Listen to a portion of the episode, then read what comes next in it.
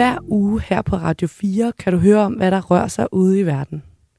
Det kan du i vores udenlandsprogrammer Verden kalder og Genau.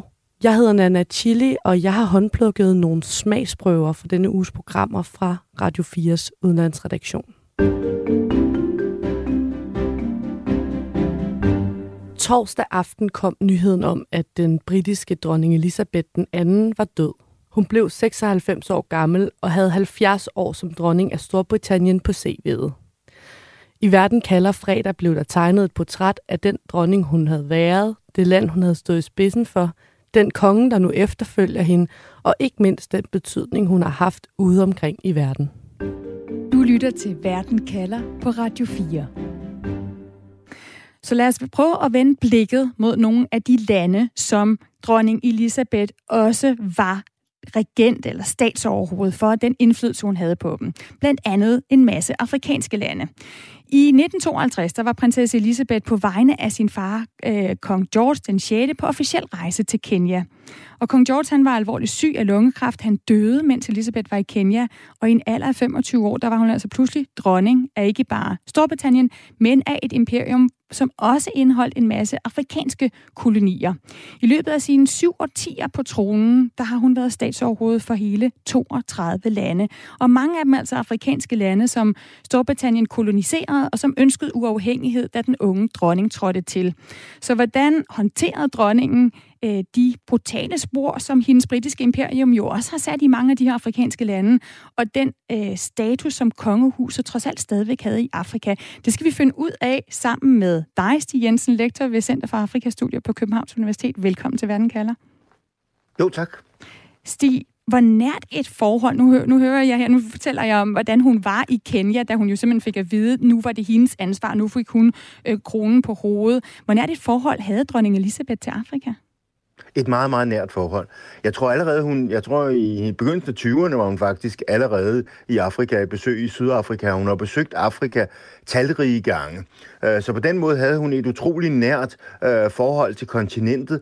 Og som du også nævnte, så er der jo sket ufattelig meget i de der øh, 71 år, hvor hun har siddet i magt, ved magten fra at være kolonimagt til den der afkolonialiseringsproces, og det at samles øh, Øh, i, i den her organisation af Commonwealth som, som selvstændige nationer. Vi har fået en sms fra Mads på Nørrebro, der skriver, at dronning Elisabeth den anden og det britiske kongehus er det største ikon for kolonialisme og imperialisme med guldranet ornamentering. Guldet kom ikke fra den britiske jord, skriver Mads fra Nørrebro altså. Stig Jensen, altså lektor ved Center for Afrikastudier på Københavns Universitet. Dronning Elisabeth var jo ansigtet på en nation, som mens hun var regent, vidnede opløsningen af, af næsten, næsten hele det britiske imperium, og, og altså også en signifikant menneskelig global indflydelse, ikke mindst i Afrika. Hvad sagde hun til de her krav om frihed, der kom fra mange øh, afrikanske lande? Jamen, øh, der kan man sige, for det første er det jo vigtigt at, at sige, at, at i England, øh, så har så har dronningen jo mere haft sådan en ceremoniel betydning. Og der er det jo vigtigt at sige, at den der ceremonielle og det der med kongehus og de lange traditioner og alle de der ting, er jo faktisk noget, som rigtig mange afrikanere kan relatere sig til, og som har enormt stor respekt for. Så det er den ene side af den, af den her dualisme. På den anden side, som Mads har fuldstændig ret i, det er jo England, som alle andre kolonimagter i Afrika, har jo i vid udstrækket, øh, udstrækning udbyttet øh, det afrikanske kontinent. Så det, der var Elisabeths rolle, da hun kommer til magten, det er jo ligesom også at samarbejde med, med de her afrikanske lande, jo, som på den ene side øh, gerne vil være selvstændige, have selvbestemmelse, men på den ene, anden side, hun gerne, og de måske også selv lidt gerne, vil være med i sådan et netværk af lande. Og det var jo det, hun skulle navigere i. Og der tror jeg også, at det er vigtigt i den sammenhæng at sige, at der er jo masser af de her afrikanske lande, som så faktisk også var inspireret af socialisme, som også havde en idé om, at de hellere ville tættere på Rusland og væk fra øh, England. Og der er det jo meget interessant at se i 1961, hvordan hun rent faktisk øh, tager ned til Ghana med Kwame Nkrumah, som, som har det her med, at han er socialist, han vil linke sig op på, øh, på Rusland, og så tager de en dans sammen. Så altså danser de med, sammen, og så charmerer hun, hun ham. var i stand til... Ja. ja, det er det, ikke? Eller mm. de gensidigt charmerer hinanden, vil mm. jeg måske sige. Ikke? Ja altså, så, så der har hun jo haft betydning, også en kæmpe politisk betydning, selvom vi jo siger, at det her jo et eller andet sted øh, er et, et, øh, ceremonielt øh, øh, kongedømme, som, som det britiske er. Men, men Stig Jensen, der er jo også reaktioner øh, derfor i dag, blandt andet i, i New York Times, der skriver øh, en historiker fra Harvard, øh, som hedder Maya Jasanoff, hun skriver, lad os huske dronningen som person, men, men, men lad os ikke huske den institution, hun stod for. Fordi hun skriver, hun var et symbol på en britisk magt igennem årtier, der var voldelig og, og havde en blodig kolonihistorie. Altså, øh, hvad gjorde hun konkret i forhold til det her skisme, øh, dronning Elisabeth? Hvordan forholdt hun sig til det? Altså, der, der tror jeg også, at det er vigtigt at sige, at, at øh, det er jo ikke hende, der udstikker de politiske retningslinjer. Så det, hun skulle gøre, hun skulle virkelig navigere i et minefelt. Ikke? Så hun prøvede jo inden for Commonwealth på en eller anden måde stadigvæk at skabe et rum for, for samarbejde mellem nationerne. Men det er jo klart, at det der også henviser særligt til, det er jo også det problem, som, som opstod i, i midten af 80'erne meget tydeligt, i 1986 faktisk rent, hvor et stort flertal af Commonwealth-landene var enige om, at Commonwealth skulle gå ud og kritisere det sydafrikanske apartheidstyre. Og det var i den periode, hvor Margaret Thatcher også var med magten, og det ville britterne ikke. Så på det tidspunkt, så, så stod man virkelig i et skisma i forhold til, til Commonwealth, som man gerne ville have kontrol over, og det var jo også... Øh, man kan sige, dronning Elisabeths store udfordring der, for lige, pludselig så var det vognen, der kørte med hestene, om man så må sige. Ikke? Så hun har virkelig har, har haft behov for i de, her, i de her situationer at bruge hendes ufattelige evne til at samarbejde og empati. Og i den øh, sammenhæng, der hvor Sydafrika jo altså starter med, altså de melder sig simpelthen ud af Commonwealth, som jo altså er den her samling af lande af tidligere kolonier blandt andet under det britiske imperium, som altså stadig samarbejder og handler ind, indbyrdes. Sydafrika melder sig ud, og så genindmelder de sig i, igen, og der spiller hun en stor rolle. Hun ender med at få et meget nært forhold til øh, blandt andet Mandela i Sydafrika. Prøv lige at beskrive, hvad det er, hun gør der.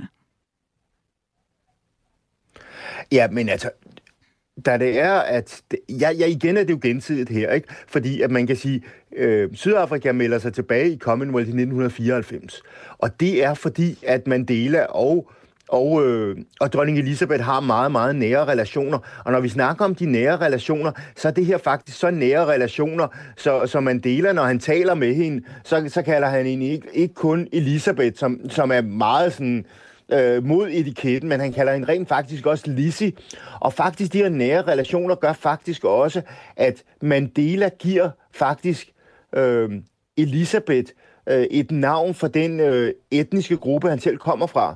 Så det er et navn, som oversat betyder personen, der bringer regn. Og det er altså noget, som er enormt positivt. Så de her relationer, de havde, som, som gik ud på, at de var interesserede ikke kun i politik, øh, kultur, alle mulige ting, var ret unikt. Så med dronning Elisabeth, så har kongehus jo stadigvæk en høj status i, i Afrika i dag. Øh, Stig Jensen, prøv lige at forklare, hvorfor Commonwealth blandt andet er blevet sådan en attraktiv institution, at der er lande, der melder sig ind, selvom de ikke har været tidligere britiske kolonier. Altså det, det der er i, i, i hele Commonwealth-samarbejdet, som, som er så attraktivt, det er jo det, er jo det her med, at, øh, at man kan udveksle kulturelle, sociale, økonomiske relationer her, og det er et mødested, hvor man, kan, øh, hvor man netop kan gøre de her ting her, blandt andet med i forhold til sportsbegivenheder, i forhold til kulturel, men altså man kan også udvikle alle mulige andre ting, og det er også vigtigt at sige, at Commonwealth har udviklet sig til en organisation, som også arbejder for demokrati og menneskerettigheder. Og netop det her med, at det er blevet sådan en mere øh, bred øh, mellemstatslig ting, har gjort, at lande, som jo ikke har haft nogen som helst relationer til, til England, som for eksempel øh, Mozambique, øh, som, som Gabon, øh, som Rwanda, øh, har, har meldt sig efterfølgende, har meldt sig ind i det her, fordi de rigtig gerne vil være med i, det her, i den her spændende udvikling her. Og faktisk også betyder det rigtig meget, at det er en, en dronning eller en kongelig, der sidder, øh, der sidder for enden af bordet, fordi netop det her med traditioner og, øh, og de kongelige og sådan noget lignende, det passer utrolig godt til en afrikansk kontekst, fordi netop det her med at være i nærheden af nogle royale, øh, det, det er noget, som har meget, meget stor betydning for folk i en afrikansk kontekst. Så bare lige kort til sidst, Jensen, jeg kan næsten høre på dig, at det lyder som om, at selvom det er dronningen, dronning Elisabeth, der i høj grad har bidraget til, at kongehuset stadig har så høj status i mange afrikanske lande, så regner du med, at kong Charles den 3., som jo nu øh, tager over, at, at han kan videreføre øh, den tradition, der er for, at man stadig har et britisk statsoverhoved?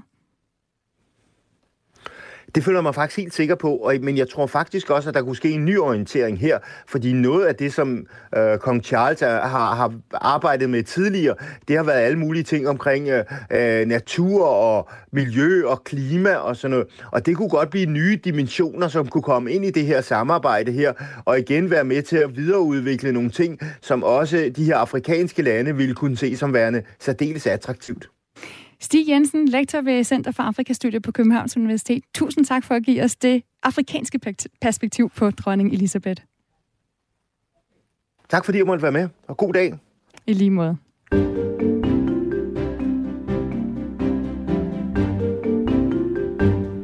Så lad os vende os imod kong Charles den 3. af Storbritannien, som jo nu skal efterfølge dronning Elisabeth, altså Elisabeths ældste søn. Og det skal vi kigge på. Ham skal vi kigge på sammen med dig, Birgitte Borup, udlandsredaktør på Berlingske. Velkommen til Verden kalder. Tak for det. Birgitte, hvordan bliver det anderledes med kong Charles på tronen i Storbritannien? Det vil først og fremmest blive meget psykologisk anderledes, fordi britterne jo i den grad har vendet sig øh, til dronning Elizabeth. Nu er det pludselig manden, som har repræsenteret mange forskellige ting gennem de seneste mange år. Han har øh, lige for tiden er han populær, han er en, et afholdt medlem af det britiske kongehus. Der har også været perioder, hvor han har haft det rigtig svært popularitetsmæssigt. Øh, og nu er det altså, det her er jo noget, han har ventet på. Han er den kronprins i historien, der har ventet længst tid på rent faktisk at blive konge. Der er ikke noget, der tyder på, at han vil blive nogen stor sådan, reformator, at han vil revolutionere kongehuset, men han kommer til at gøre noget anderledes, og han kommer formentlig også til at, at kigge kongehuset efter i sømne, for at se, om der er nogle ritualer og nogle øh, ting, der sådan skal skærpes rundt omkring. Øh, men først og fremmest så tror jeg, at øh, kong Charles han vil bestræbe sig på at blive den øh, rolige øh, figur, øh, som han jo med sine 73 år også sådan udstråler. Han er jo i modsætning til, til hans mor kendt for at være lidt mere politisk, altså han har blandt andet markeret sig inden for, for klimapolitik. Er det noget, britterne vil kunne mærke det, jeg tror ikke, han kan lade være med at udtrykke sig mere politisk, øh, end øh, Elizabeth har, har gjort. Øh, altså, kong Charles er en relativt politisk figur. Han har de ting, han brænder for og er passioneret for, det er blandt andet klima og miljø. Dem insisterer han på at tale om øh, på sådan en ret åben og politisk måde. Blandt andet gik han rundt på gangene sammen med politikerne øh, og forsøgte at gøre sin indflydelse gældende da der var klimatopmøde i Glasgow her sidste gang. Jeg tror, han kommer til at nedtone det som konge. Øh, det siger han i hvert fald selv, han vil. Han ved godt, at der i, i kongerollen ligger en forventning om, at han skal være mere apolitisk. Men jeg tvivler på, at han vil kunne dæmpe sig helt så meget ned, som, øh, som dronning Elisabeth har gjort. Hun har jo været ekstremt apolitisk og har jo ikke givet et egentligt interview i alle de år, hun har været dronning. Det kommer han til at gøre anderledes, men, men jeg tror omvendt ikke, at han kommer til at være helt så udfarende politisk som konge, som han har været som kronprins. Nu taler vi jo allerede om øh, kong Charles den 3. Det er helt øh, selvfølgelig, at det er ham, der tager over. Har det hele tiden været det, Birgitte Borup, altså udlandsredaktør på Berlingske? Eller øh, har der været tvivl om, om han overhovedet kunne udfylde de her enorme sko, som øh, hans mor efterlader? Der har været tvivl om hans øh, folkelige opbakning ganske enkelt var stor nok. Han var voldsomt upopulær i årene efter øh, prinsesse Dianas død, og det skyldes jo, at mange britter ganske enkelt følte, at det var prins Charles, der havde drevet hende ud af kongehuset ved at være hende utro med Camilla Parker Bowles, øh, og det indirekte, altså at han indirekte bare et medansvar for den øh, frygtelige skæbne, hun led. Øh, I de år, der var han så upopulær, at, at, øh, at det lignede en umulighed for ham at komme tilbage igen. Øh, og der kan man sige, at der har tiden været ham noget. Han er sådan set heldig med, at hans mor er blevet så gammel, som han er, fordi det har givet ham en lang mulighed for at bygge sig selv op igen efter de enorme skandaler, der havede kongehuset tilbage i 90'erne. Øh, så nu er han et sted, hvor to tredjedel af britterne anerkender ham, accepterer ham, øh, og endda har tiltro til, at han kan blive en god konge. Og selv hans mindst lige så upopulære en gang, i hvert fald hustru Camilla, øh, hun er også efterhånden øh, vokset ind i britternes hjerte og er blevet en mere og mere populær figur. Så de overtager altså nu med befolkningen i ryggen. Øh, og det må man sige, det er faktisk i sig selv lidt af en præstation, når man tænker på, øh, hvordan øh, britterne virkelig afskyede ham i årene efter Dianas død. Han er jo 73 år, øh, kong Charles. Han øh, blev født den 14. november 1948, og frem til nu der har han været hertug af Cornwall, altså Cornwall, altså i England, og, øh, og også hertug af Rothersay øh, i Skotland. Han blev gift med prinsesse Diana, som du nævner, øh, tilbage i 1981, og så blev de jo altså skilt i 92, og så fik han lov til at gifte sig med sin Camilla Parker Bowles i 2005. Og så han Storbritanniens længst siddende kronprins Birgitte Borup. Det var jo ikke, altså, det har jo hele tiden været meningen for ham, at han skulle være konge. Han er født til at være konge. Det var ikke meningen, at hans mor, Elisabeth, skulle være dronning. Har det gjort det lettere eller sværere for ham, det der med at være født med en, en kongekrone? Han vidste, at han skulle overtage på et tidspunkt. Jeg tror, det har gjort hans øh, særlige barndom og ungdom meget svær. I, øh, i barndommen øh, bliver han presset ind i en rolle, som han ikke rigtig passede ind i. Han er en øh, øh kong Charles er en nørd, og det har han været hele sit liv. Altså han er en, en begavet øh, mand, og dengang var han en begavet dreng, som jo egentlig søgte ind i sig selv og søgte sådan nogle, nogle øh, lidt øh, indadvendte sysler, men han blev presset af prins Philip øh, til at tage på kostskole og til at lave sådan noget, have et meget sådan fysisk øh, liv, som han ikke rigtig passede til. Han var sådan en dreng, der altid blev nummer chok, når der skulle øh, løbes ture eller spilles fodbold, eller hvad man, man lavede. Øh, og der er ingen tvivl om, at det har han jo også selv beskrevet, at den, den periode i hans liv var ganske enkelt et helvede. Og så efterhånden, øh, så blev han jo som voksen bedre til at finde sin egen rolle i det britiske monarki, og har så gradvist arbejdet sig hen til noget, øh, som er blevet en, føler jeg mig ret overbevist om, en god tilværelse. Men han havde en hård barndom, en hård ungdom, hvor han jo giftede sig med Diana, som han formentlig aldrig rigtig var forelsket i, mens han sad og kiggede længselsfuldt over mod Camilla Parker Bowles, som han ikke måtte få. Og på den måde har tiden jo også arbejdet for ham, fordi det endte jo med, at de fik hinanden efter adskillige skærmysler, og, og selvfølgelig også efter det her meget drabelige dødsfald, øh, og, og, og som øh, Dianas død jo var.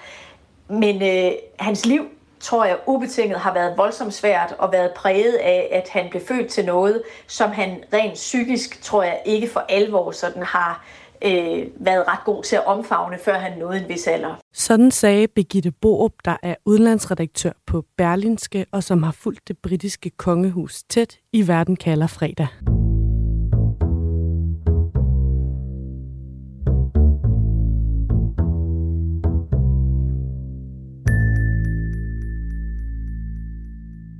I Radio 4's program om Tyskland, Genau, handlede det tirsdag om den tyske kansler Olaf Scholz vision for EU's fremtid.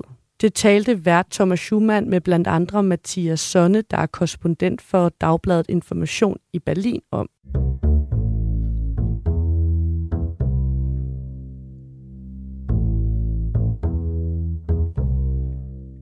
Mandag i sidste uge var den tyske kansler Olaf Scholz på besøg i Prag, hvor han i en tale fremlagde sin vision for fremtidens EU.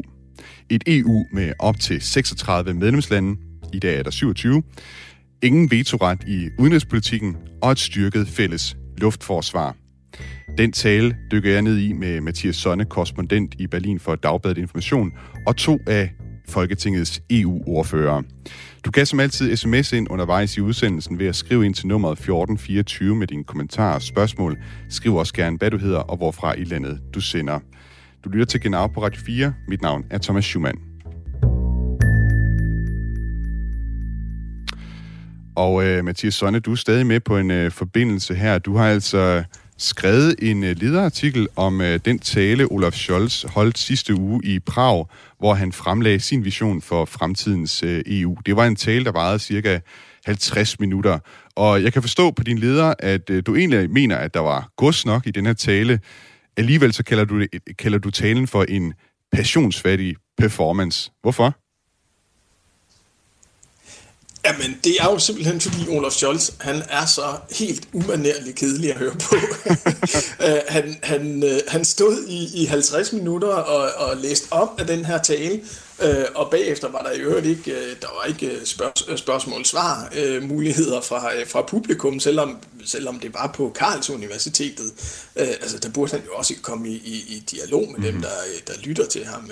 Men altså, det var, det var simpelthen bare en, en uh, indholdsmæssigt rasende interessant tale, som ja, blev holdt Mathias, på en utrolig kedelig måde. Ja, Mathias, og før, før vi dykker ned i selve indholdet af det, så kunne jeg godt lige tænke mig at give lytterne sådan lidt uh, smag for, hvordan det lyder, når, ta- når Scholz holder tale, og hvorfor det er, du mener, det er en passionsfattig performance. Så jeg lige prøve at høre et klip her fra talen. Es ist mir eine große Ehre, an diesem historischen Ort quasi unter den Augen des Gründers dieser altwürdigen Institution zu Ihnen über die Zukunft sprechen zu können. Über unsere Zukunft, die sich für mich mit einem Wort verbindet, Europa. Und es gibt wohl keinen geeigneteren Ort. Ja, sådan var det altså cirka i 50 minutter, og øh, jeg kunne godt forstå, hvis der var nogen derude, der sådan, øh, blev lidt søvndyset øh, af det. Han siger her i talen her, at han starter med det sådan indledningen i talen, hvor han starter med at sige, at det er en stor ære for ham at tale på universitetet i Prag, en, en by, som han forbinder øh, med Europa. Øh, Mathias Sonne, du skriver også i din leder, at den her tale, den indeholdt altså en række bitre sandheder, konkrete krav og højdragende visioner om fremtidens EU, som ingen europæisk politiker kan sidde overhøre i. Hvad var det for bidre sandheder og højdragende visioner, Olaf Scholz kom med? Jamen, hvis, hvis vi tager øh, sandhederne først, så øh, er det jo, at øh, den her tale, den meget var et svar på, øh, på Macrons store Europatale tilbage i 2017, den såkaldte Sorbonne-tale. Øh, og øh, at, øh, at, at dengang sagde Macron nogle skal vi sige, lidt rabiate ting i forhold til EU, at vi øh, øh, bliver nødt til at have et mere suverænt, et mere geopolitisk orienteret EU. Øh, og dengang, der var det sådan, uh, det, det siger den franske øh, øh præsident, hold dig fast, øh, det er store sager. Øh, nu siger Macron det, og, øh, eller nu siger Olaf Scholz øh, omtrent det samme øh, fem år senere, men vi står bare i en helt fuldstændig anden verden, hvor det her det er langt, langt mere øh, trængende, og altså, øh, det, øh, jeg vil ikke sige, øh, at han, han er i panikmodus, men det er Tyskland jo lidt, i, øh, øh, i hvert fald i økonomisk forstand, øh, men jo også i, i sikkerhedspolitisk forstand, fordi verden bare har... Øh, har øh, drejet sig temmelig mange gange siden, øh, siden 2017, både i forhold til Ukraine, i forhold til hvordan vi står over for Kina øh, som, som øh, afsætningsmarked og handelspartner, og selvfølgelig også øh, i forhold til, til den amerikanske øh, sikkerhedsgaranti for Europa, altså at Europa kommer til at bære en meget større, øh, eller en, en meget tungere søjle i, øh, i NATO. Så det, det er ligesom det, det, det er de bitre sandheder, som, som Scholz han udtalt øh, igen, eller bekræftet i talen her. Mm. Øhm, og så havde han sam, samtidig også de her visioner, altså at, som, som du også nævnte i oplægget her, at øh, EU skal blive meget mere øh, handlingsdueligt øh, og sammentømret, som han kaldte det.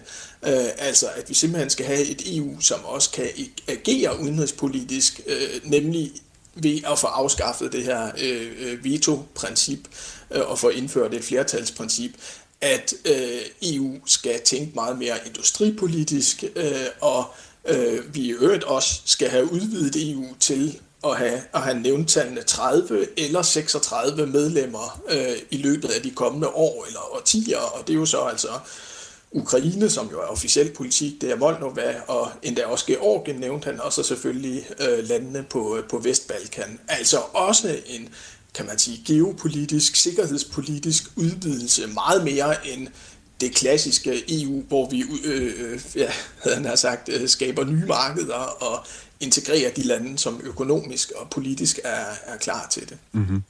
Og øh, du skriver også i din leder, din leder at øh, den her tale, som Olaf Scholz holdt, øh, den bør spille en rolle i den danske valgkamp, øh, når der kommer en valgkamp op til Folketinget, øh, Folketingsvalget, og at danske politikere bør, bør tage bestik af den her tale. Hvorfor skulle de det? Jamen, det skal det jo, fordi Danmark er, er medlem af den her klub, øh, og, øh, og fordi, øh, og det er min personlige holdning, at jeg, jeg synes, at, øh, at øh, Danmark har haft en ekstremt øh, defensiv europapolitik i alt, alt, alt for lang tid, hvor vi har, øh, har lænet os tilbage og øh, kun, jeg vil nærmest sige siden 92, øh, øh, og, og, øh, altså, og, og, og hele Maastricht og forbeholdsaftalerne, øh, aftalerne, at vi, vi ligesom har spillet sådan en, en bremseklods på rigtig mange planer. Jeg siger ikke på alle planer overhovedet. Danmark er også et progressivt land på nogle områder. Øh, men, men at vi i Danmark skal have en europapolitik, hvor vi ved, hvad øh, partierne står for. Vi ved, hvor progressive eller hvor, hvor øh, regressive øh, de vil være øh, europapolitisk inden for hvilke fronter, fordi historien er jo, og det er læreren af Olaf Scholz tale her, det er jo, at Frankrig og Tyskland øh, nu faktisk begynder at være mere og mere i øjenhøjde. Merkel gav aldrig Macron et svar på, øh, på hans øh, store Sorbonne-tale der i 2017. Nu kommer Scholz ind og gør det, og siger, ja, vi skal have et, et langt mere øh, øh autonomt eller suverænt mm-hmm. Europa. Vi, vi skal have gang i en industripolitik, i fælles investeringer, øh, i øh, øh, meget mere sammensmeltning i forsvarspolitikken, måske endda et fælles luftforsvar osv. Øh, altså store, store europæiske skred, som man som et lille land som Danmark bare er tvunget til at forholde sig til. Og der synes jeg, det, det er... Ja, øh, altså som dansk vælger vil jeg meget, meget gerne vide mm-hmm. øh, ret præcist, hvor, øh, hvor partierne står. Og øh, netop af den grund, Mathias Sonne, har jeg inviteret to af Folketingets øh, EU-ordfører med i programmet i dag. Det er Anne Sofie Kallesen, EU-ordfører fra Radikale Venstre. Velkommen til Genau. Tak skal du have. Og jeg har også inviteret Katarina Amitsbøl, ligeledes EU-ordfører, men hos det konservative Folkeparti. Også velkommen til dig, Katarina Amitsbøl. Tak.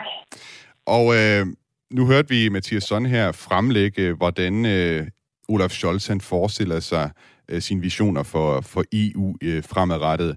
Jeg kan sige i øvrigt, øh, før, vi, før vi måske lige dækker ned i jeres øh, reaktioner på, på det, så har vi fået et par sms'er, som i hvert fald øh, optegner stemningen derude omkring øh, det her udspil. Øh, vi har fået en... Øh, sms fra vores lytter Claus, der skriver, så den tyske kansler har drømme om at blive europæisk rigskansler i guder, stakkels os små lande. Og så har vi en øh, anden lytter, der også hedder Claus, der skriver, EU skal ikke udvides. Tværtimod, det var en kæmpe fejl dengang, da de østeuropæiske lande som Polen og Ungarn etc. blev optaget. Men måske Tysklands drøm om det tredje rige stadigvæk øh, lever. Der er i hvert fald øh, fra lytternes side derude øh, lidt nogle øh, fordomme her om Tyskland, der bliver vagt til live. Anne Kallesen øh, fra Radikale Venstre, lad os starte med dig. Hvad tænker du om Olaf Scholz's øh, vision? Ja, jeg tænker i hvert fald ikke, at det handler om nogle øh, tyske drømme om, om det tredje rige. Øh, tværtimod, så synes jeg jo, øh, som Mathias også indikerer, at altså, det er jo netop nu, at Tyskland så alligevel har turet at komme på banen med nogle øh, visioner eller øh, tanker omkring øh, Europas og EU's udvikling. Øh, og det hilser jeg rigtig meget øh, velkommen, fordi selvfølgelig skal, skal Tyskland kunne gøre det nu som et af de største lande i Europa. Øh, og jeg tænker også, at mange af tingene er jo, øh, er jo en, mere en erkendelse end en vision. Altså, øh, at vi er nødt til at stå mere på, på egne ben. Øh, Øh, det er svært at være øh, uenig i, synes jeg i hvert fald. Det er der mange, der er. Men, men det, er, øh, det er sådan, landet ligger. Øh, vi er nødt til at kunne noget mere selv. Øh, forsvarspolitisk vi er også nødt til at tænke på, hvordan vi... Øh, om ikke, øh, vi skal jo ikke have et protektionistisk marked, men hvordan vi kan øh, forsyne os selv med alt fra mikrochips til alle mulige andre ting. Øh, så det er vi nødt til at have nogle øh, visioner for. Så er der hele udvidelsesdelen, som selvfølgelig er, er mere vanskelig på en måde, og så alligevel ikke, fordi jeg, jeg er enig i, altså han siger det der med, øh, og Europas midte bevæger sig ostwärts, altså Europas midte bevæger sig mod øst, øh, og det, det gør den jo, og så skal vi finde ud af, hvordan får vi de her lande inkluderet, altså de lande, der ligger på, øh, ja, på vippen, øh, og som vi jo skal sørge for at knytte an til Europa, til de vestlige værdier, i stedet for at det bliver øh, Rusland og også Kina, for den sags skyld, der vil forsøge at dominere dem uden at vi samtidig giver køb på, øh, på de øh, retsstatsprincipper, på Københavnerkriterierne og på alle de kriterier, vi har opsat for, hvad der skal til for at være med i, i den europæiske union. Jeg hører, Anne Svig Kalsen, du, du er forholdsvis øh, åben for øh, de ting, han øh, fremlægger, også i forhold til, til en udvidelse. Hvad med det her med øh, enstemmighedsprincippet i udenrigspolitikken, EU's udenrigspolitik, øh, som han jo gerne vil have afskaffet? Er det også noget, du går ind for? Jamen, øh, det var jo en stor diskussion, da vi havde øh, forbeholdsdebatten, øh, og, øh, og vi mener det samme nu, at det skal vi ikke på forsvarsområdet. Altså, når det handler om udsendelse af danske soldater, så skal vi ikke øh, gøre op med, øh, med det princip. Øh, men når det gælder nogle andre beslutninger, det kunne være... Øh, øh, sanktionspakker over for Rusland, så er det problematisk, at vi har lande som Ungarn for eksempel, som kan øh, blokere. Så, øh, så et stykke hen ad vejen, men som øh, Mathias også siger, så er det jo lidt øh, ukonkret, hvordan han vil gøre det. Øh, så, men, men princippet om, at vi også er nødt til at kunne træffe nogle fælles beslutninger, hvor vi i hvert fald taler med én stemme, altså diplomatisk øh, at, kunne, at kunne noget mere sammen, øh, den, øh, den deler vi, og det, det mener vi både nu, det sagde vi sådan set også under forbeholdsvalgkampen, som jo så hurtigt blev til, at vi ville sende danske soldater ud øh, på andres øh, mm-hmm. mandater, og det er ikke tilfældet. Katarina Amitsbøl, jeg kunne også godt tænke mig at få dig ind her, altså EU-ordfører for øh, folkeparti. Øh, til at starte med, hvad, hvad, hvad var din sådan reaktion? Er du enig i de ting, som øh, Olaf Scholz siger? Modtager du det med, med kysshånd, den her vision, han har for EU? Nej, det kan jeg ikke rigtig sige, vi gør. Øh, det var jo en noget toneløs øh, tale. Ja, bare det at, at lytte til den. Øh, og der kommer sådan en, kan man sige, et meget stort forsøg på at vise lederskaber, men nu er man et, et stort Tyskland, og også give et modstil til Macron. De har et meget tæt samarbejde nu også omkring hele energipolitikken. Jeg så, at de havde et, et live-møde her forleden aften, de to. Så, og det er selvfølgelig godt, at vi skal stå på mere på egne ben. Det er vi slet ikke uenige i. Det skal vi over for Rusland, over for Kina, og der er nogle gode takter lige præcis i det, som også bygger videre på det franske øh, formandskab for EU, hvor de havde det, de kaldte det strategiske kompas. Og det handler jo om sikkerheden. Vi skal være stærkere selv. Vi kan ikke kun øh, læne os op USA. Det er jo helt klart energipolitikken, som vi har jo set, at vi har simpelthen sovet i timen i Europa ved at gøre os uafhængige af Rusland og handlen med Kina. Vi skal stå på egen ben. Det er jo rigtigt. Det er der ikke nogen, der også er uenige i. Men det, at han vil ligesom gå ud og ændre meget på EU's arkitektur, der er det, jeg siger, der, der er vi det vil være bekymret over for det her med nye konstruktioner som et sikkerhedsråd. Hvad er også flertalsafgørelser? Det, det kan have store betydninger for os som et mindre land. Det er jo godt nok, når vi, skal, vi gerne vil have det, vi har som sanktioner over for, for Rusland, og hvis vi ikke lige kan få Orbán med, så er det jo godt, hvis vi kan være flertal. Men man skal bare huske, der er mange andre områder, og især på forsvarsområdet er det jo helt afgørende, at vi bliver ved med at have vores vetoret. Øh, der var også det omkring udvidelsen. Det er jo øh, lidt det, at man kan sige med udvidelse af EU, vi skal på, at vi ikke gør det, det der enten eller. Enten skal man være i, i hele parken af EU, eller så er man udenfor. Det er klart, at de har en interesse i at samle mange af de lande tættere på os, som er nævnt, øh, øh, som er også fra Moldova, Georgien. De vil også gerne herover mod os. De vil gerne også i NATO. Øh, og de, øh, de sådan vestbaltiske lande også, øh, vestbalkanske lande også, at de også gerne med. Det har været øh, en lang, lang diskussion i, i flere år. Spørgsmålet er, om vi skal se på, om der er en tredje vej. Er der en form for samarbejde, relation, handelssamarbejde, men ikke blive optaget i EU. Det kræver rigtig, rigtig meget, og det skal det også kræve. Og det er måske ikke der, vi, der er det svært at se, hvordan vi er nu, fordi vi er meget forskellige i EU. Jeg tror ikke, man kan sige, at EU har ligesom et fælles værdigrundlag, men det er altså noget forudsætning for at være med i EU, og vi kan se, hvilke udfordringer gør, når vi ikke har det. Så her synes jeg, at der går, han, går, han går meget, meget langt på visse områder, hvor vi ikke kan være med. Mm-hmm nu havde vi nogle lyttere, som skrev ind med reference sådan til det tredje rige øh, og så videre. Du sagde også, øh, han er ligesom ude og vise, nu er Tyskland et, et stort land. Øh, øh, du, du frygter simpelthen den indflydelse, som, som et land som Tyskland vil have, hvis det er, at man går ind for eksempel og afskaffer sådan noget som enstemmighedsprincippet i, i udenrigspolitikken, eller hvad? Er mit spil? Vi kan i hvert fald se, at det vil være en meget, meget stærk tysk-fransk koalition, der vil drive det fremad. Hvis vi skal have et fælles samarbejde i EU, skal vi huske det regionalt, og EU består af medlemsstater. Der er det altså meget, meget vigtigt, at der bliver lyttet til alle staterne. For ellers tror jeg, at vi får et, et Europa delt op, og et Europa, der bliver splittet, og måske nogle lande, der så vil melde sig ud. Og det kan man jo komme til, hvis det her bliver simpelthen for dominerende. Vi skal ikke have et nyt Brexit, for eksempel. Vi skal ikke have Italien, der, der står af. Hvor vi også godt kan måske... Det kunne godt ske. Især hvad vi ser, der sker i Italien lige nu. Jeg tror, det er meget, meget vigtigt, at når man taler om Europas fremtid og EU og den arkitektur, så er det nogle fælles beslutninger, og det er vigtigt, at alle lande også har en stemme i det. Anne Svig Kallesen, jeg kunne godt tænke mig at høre fra dig. Hvad, hvad siger du til dem, som er sådan lidt bekymrede for den her øh, store tyske indflydelse, som der vil øh, komme i, i EU, hvis det er, man går ind og piller ved sådan noget som øh, enstemmighedsprincippet?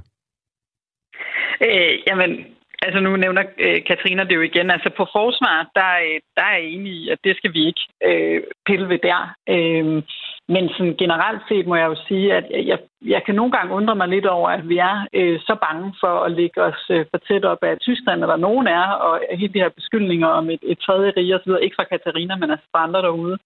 Øh, men, øh, men vi har jo i overvis lagt os enormt tæt op af USA, og virkelig gjort os afhængige af USA, og og vi skal være tætte partner med USA, men der er bare en eller anden forskel i, hvordan vi behandler de to lande, at, øh, at øh, USA, der skal der øh, ikke stille spørgsmålstegn ved, øh, at det må vi lægge os en til en op af. Øh, men øh, Tyskland, som jo er et land, vi deler enormt mange værdier med, ligesom vi gør med USA, men som altså er endnu tættere på os, både geografisk, men jo også et, et samfund, som jeg da meget mere kan spejle mig selv i end det amerikanske, så er man uha meget bange for, at de skal... Øh, have en indflydelse på, på os, fordi Tyskland er et vigtigt land i Europa, øh, og jeg synes, vi skal... Øh, vi skal jo tage imod øh, Scholz's øh, idéer, vi skal diskutere dem, øh, fordi det er lige præcis det, vi kan, når vi er med i den samme øh, union.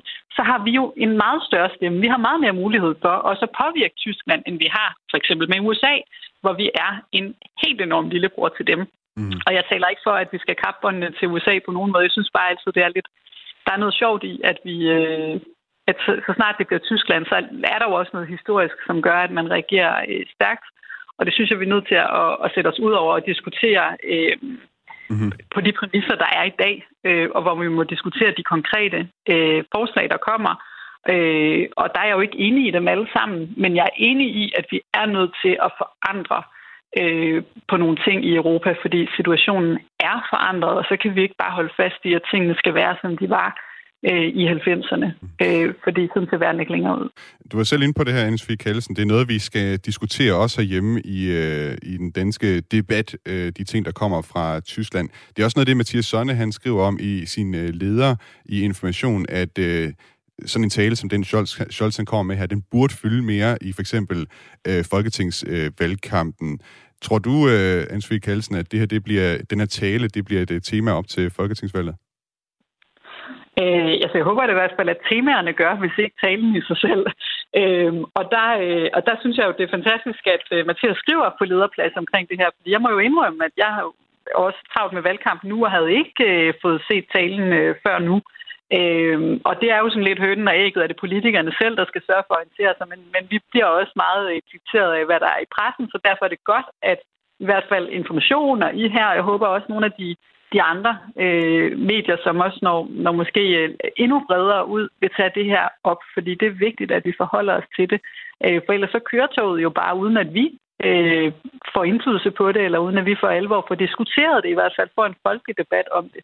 Mm. Og det synes jeg er helt afgørende. Så øh, står det til mig, så øh, skal vi helt bestemt diskutere det. Øh, men det er jo også et spørgsmål om, hvad, hvad for nogle spørgsmål vi, vi også får i valgkampen, ikke mindst af pressen. Ja. Jeg kunne godt tænke mig også lige kort her til sidst at høre fra Katarina Amitsbøl, øh, hvad du har at sige, Katarina.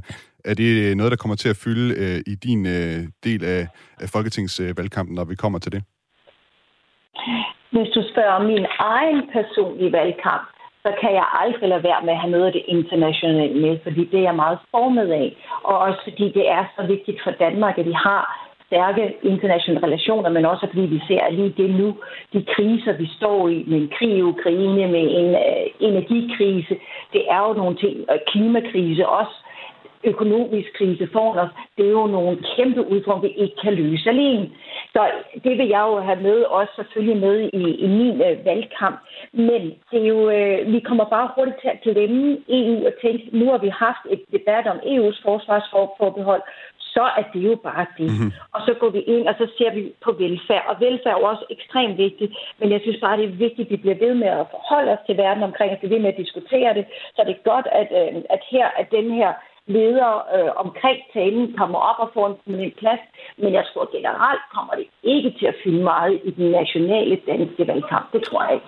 Jeg vil gerne sige tak øh, til jer begge to, fordi I var med i det. Altså Anne-Sophie Kallesen, EU-ordfører for De Radikale, og Katarina Amitsbøl, også EU-ordfører for De Konservative.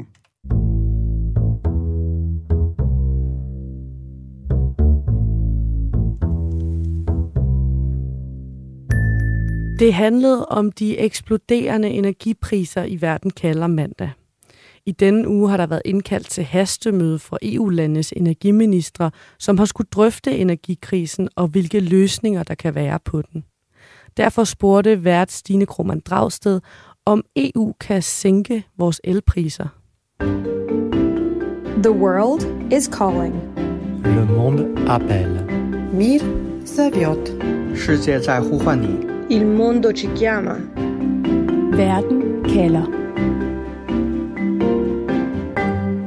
Kan EU sænke vores elpriser? Det er spørgsmålet, vi er i gang med at få svar på her i Verden kalder. Jeg hedder Stine Krohmann Dragsted, og Danmark er jo et af de lande, der har bakket op om det system, der er i EU, som lige nu betyder ekstremt høje elpriser. Så lad os starte med at finde ud af, hvorfor Danmark ikke slår mere i bordet og kræver, at EU sænker elpriserne ved at lave systemet om. Og husk, at du kan skrive ind til mig, hvis du har et spørgsmål eller et bud på et svar på dagens spørgsmål. Det er 1424, du sender din sms til.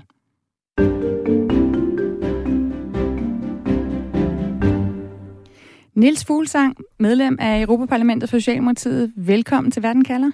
Ja, tak skal du have. Og jeg har inviteret dig ind i programmet i dag, fordi, som vi jo har hørt, og som vi alle sammen ved, så er elpriserne jo på himmelflugt, både i Danmark og i EU.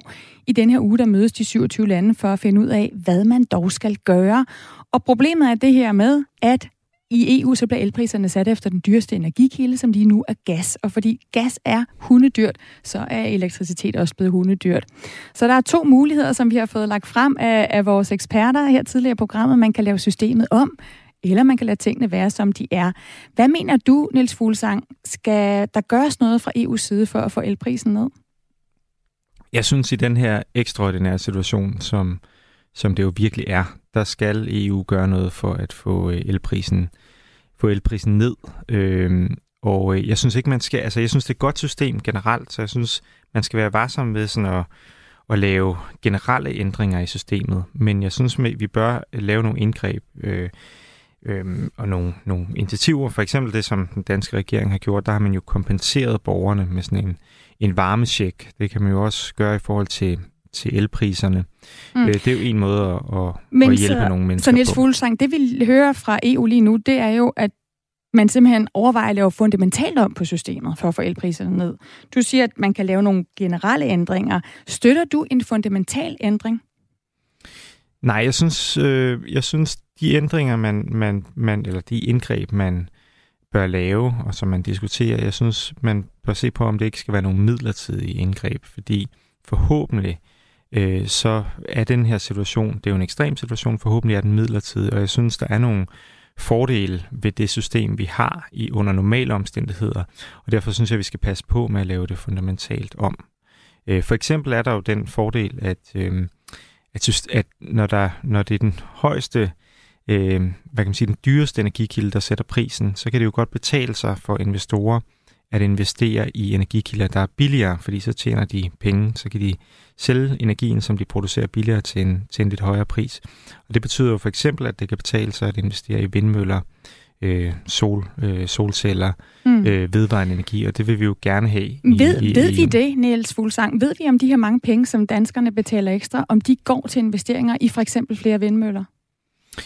Jamen, øh, altså, der er jo den logik i det, at, at når du som, øh, som producent af energi kan få en, en pris, der er højere end den, du, kan, den, du producerer til, øh, så har du et incitament til at investere. Så, så kan du tjene penge på at, øh, at, at sætte vindmøller op, hvis du kan producere med, med de her vindmøller. Der kan du producere energi billigere end det du, de penge, du kan få for dem, øh, for, for den strøm, du leverer. Øh, og det, derfor så vil man jo få, og, og det ser vi jo også i, i øjeblikket og de seneste år, øh, mange investeringer i vindenergi, fordi det er simpelthen er den billigste måde, billigere end gas og olie og kul, at lave øh, el på. Øh, og, og det, altså grundlæggende set, at det er jo det, der er sådan svaret, det længere, det længerevarende svar på den her krise, det er, at vi får mere vedvarende energi, så vi bliver uafhængige af Putins energi. Mm, så siger du i virkeligheden, at på nogen måde at det er en god ting med de her høje elpriser, fordi lige nu, der betyder det blandt andet, at dem, der producerer og investerer i grøn strøm, at de er godt i gang, og det er det, vi skal på lang sigt. Jeg siger, det er ikke godt med de høje elpriser på det her niveau. Det, det er helt klart, det vil jeg også godt understrege. Jeg synes, det er en helt uholdbar situation, og jeg kan godt forstå, at der er mange øh, mennesker, der, der virkelig er, har, altså, står i problemer og er utrygge i forhold til den vinter, der kommer. Øh, så derfor synes jeg også, at man skal lave indgreb nu og hjælpe øh, de grupper i samfundet, der skal hjælpes. Men jeg siger, under normale omstændigheder, øh, Øhm, så er det ikke så tosset, det her system, i forhold til at sikre investeringer i, i vedvarende energi. Mm. Og lige nu er der jo så bare ikke spor normale omstændigheder. Der er krig i Europa, vi har en klimakrise, vi har den perfekte storm lige nu, der gør, at, øh, at elpriserne er på himmelflugt. Og den strøm, der produceres af gas, den er dyr at lave, øh, og Putin han skruer ned for, for gassen til, til Europa. Men al den strøm, som produceres af vind og sol og vandkraft og atomkraft, den er billig at lave lige nu. Vi har hørt fra en ekspert tidligere i programmet, der siger, at i princippet så kan vi i Danmark få alt det, vi har brug for fra de her vedvarende energikilder. Hvorfor skal jeg som dansker blive ved med at betale en høj pris for hele mit forbrug, og ikke bare for en del af det? Jamen, øh, man kan sige, det er, det er sådan et marked, det er sådan et marked, øh, markedet fungerer, at, øh, at det er sådan den, billig, den dyreste energikilde, der, der sætter prisen. Det er sådan, i virkeligheden sådan alle markeder fungerer, så vidt som jeg kender dem.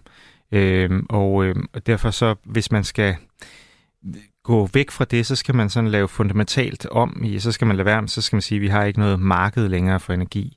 Og det er jo sådan lidt hen i en, en mere planøkonomisk tankegang måske.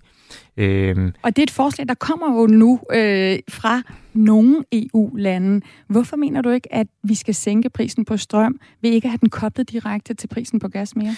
Jamen, jeg, jeg synes, øh, som sagt, så, så er, er der nogle fordele ved, at den måde markedet fungerer på, hvordan blandt andet vi får sikret nogle kilder i, eller undskyld, nogle investeringer til vedvarende energi. Jeg ved ikke helt det der med at, at, at, at dekoble prisen på på gas og, og vedvarende energi, kop, dekoble dem fra hinanden.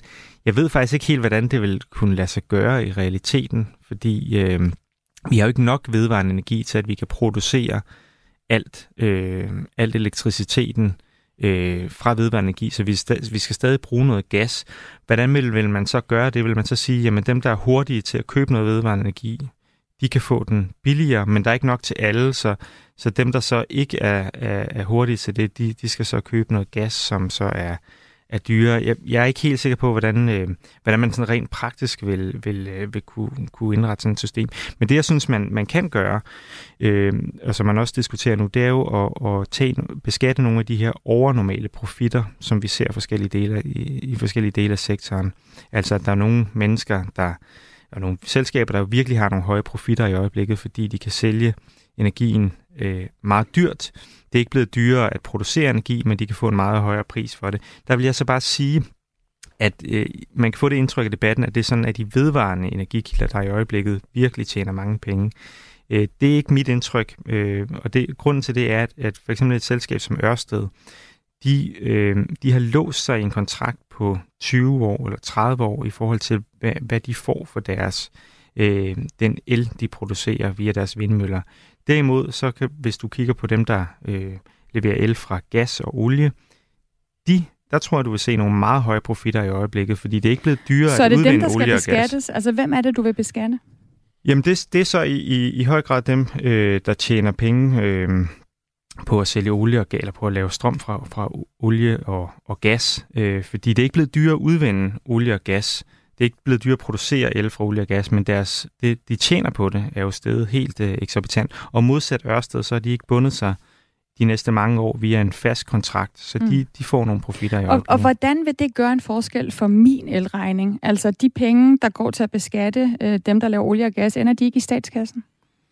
Jo, men dem kan staten jo så bruge på for eksempel at øh, lave en øh, el-check, øh, støtte de mennesker, der er mest sårbare i forhold til, til den her krise. Staten kan også bruge de penge på at, øh, at øh, sænke øh, prisen, altså at man, man overtager en del af regningen fra, fra, øh, fra, øh, på, på øh, energimarkedet, altså at staten man betaler en del af regningen, så at man kan sænke øh, priserne på, på energi. Så, staten, så det ryger ind i statens kasse, men staten kan bruge dem på at øh, hjælpe de mennesker, der har brug for det.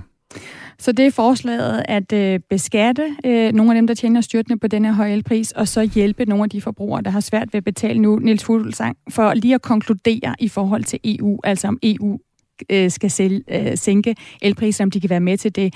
Hvad mener du så, at øh, EU skal gøre? Altså, skal systemet laves helt om, eller skal de enkelte lande bare prøve at kompensere hister her?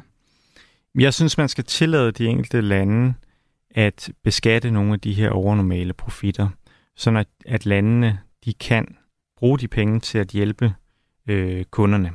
Mm. Øh, Men ikke en fundamental ændring af selve ikke, elsystemet i Europa? Det synes jeg ikke, man skal gøre, fordi øh, det elsystem har altså øh, under normale omstændigheder en række fordele, og forhåbentlig at det, det vi oplever nu, det er ikke normale omstændigheder. Tak, Niels Fuglsang, for at komme ind i Verden kalder og forklare, hvor at øh, Socialdemokratiet står i, i denne her debat. Selv tak. Altså medlem af Europaparlamentet for Socialdemokratiet. Du lytter til Verden kalder på Radio 4.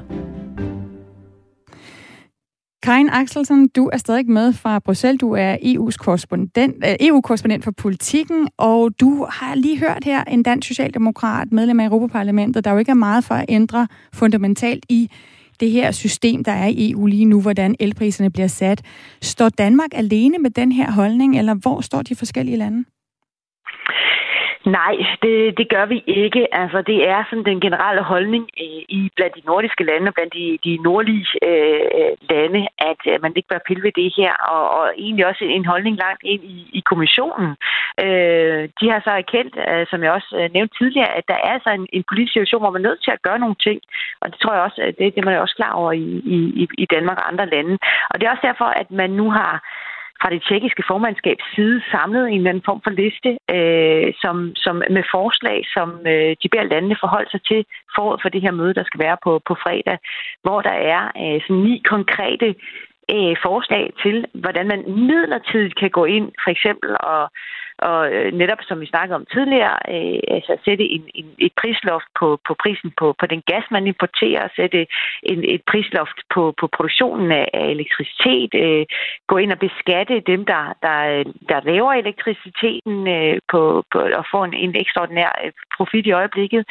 Øh, og, men bag det hele, så ligger der jo altså også bare den viden, at uanset hvad du gør for at pille og rock ved det her og forsøge at slukke brænde, så er der ligesom kun to ting, der der kan løse det her. Det ene det er, at du sætter forbruget ned, altså at folk og virksomheder osv. begynder at spare på energien. Og det andet er eller også, at du begynder at finde øh, andre steder at få energi fra, end du har i øjeblikket der ligesom, de to ting af ligningen skal jo øh, kunne, kunne øh, gå op for, at du overhovedet kan løse problemet. Ellers er det jo bare sådan midlertidig brandslukning af, af noget ild, som så opstår et andet sted. Og der er så flere lytter, der skriver ind, for eksempel Rasmus, flere atomkraftværker, og Bjørn skriver også ind, fortæl alle atommodstanderne fra 80'erne, det er deres fortjeneste, at elpriserne er så høje, og vi risikerer strømafbrydelse. Vindmøller og solceller har gjort os afhængige af kul, olie, gas fra autoritære stater på grund af deres ustabile produktion. Det er altså Bjørn, der har skrevet ind på sms'en.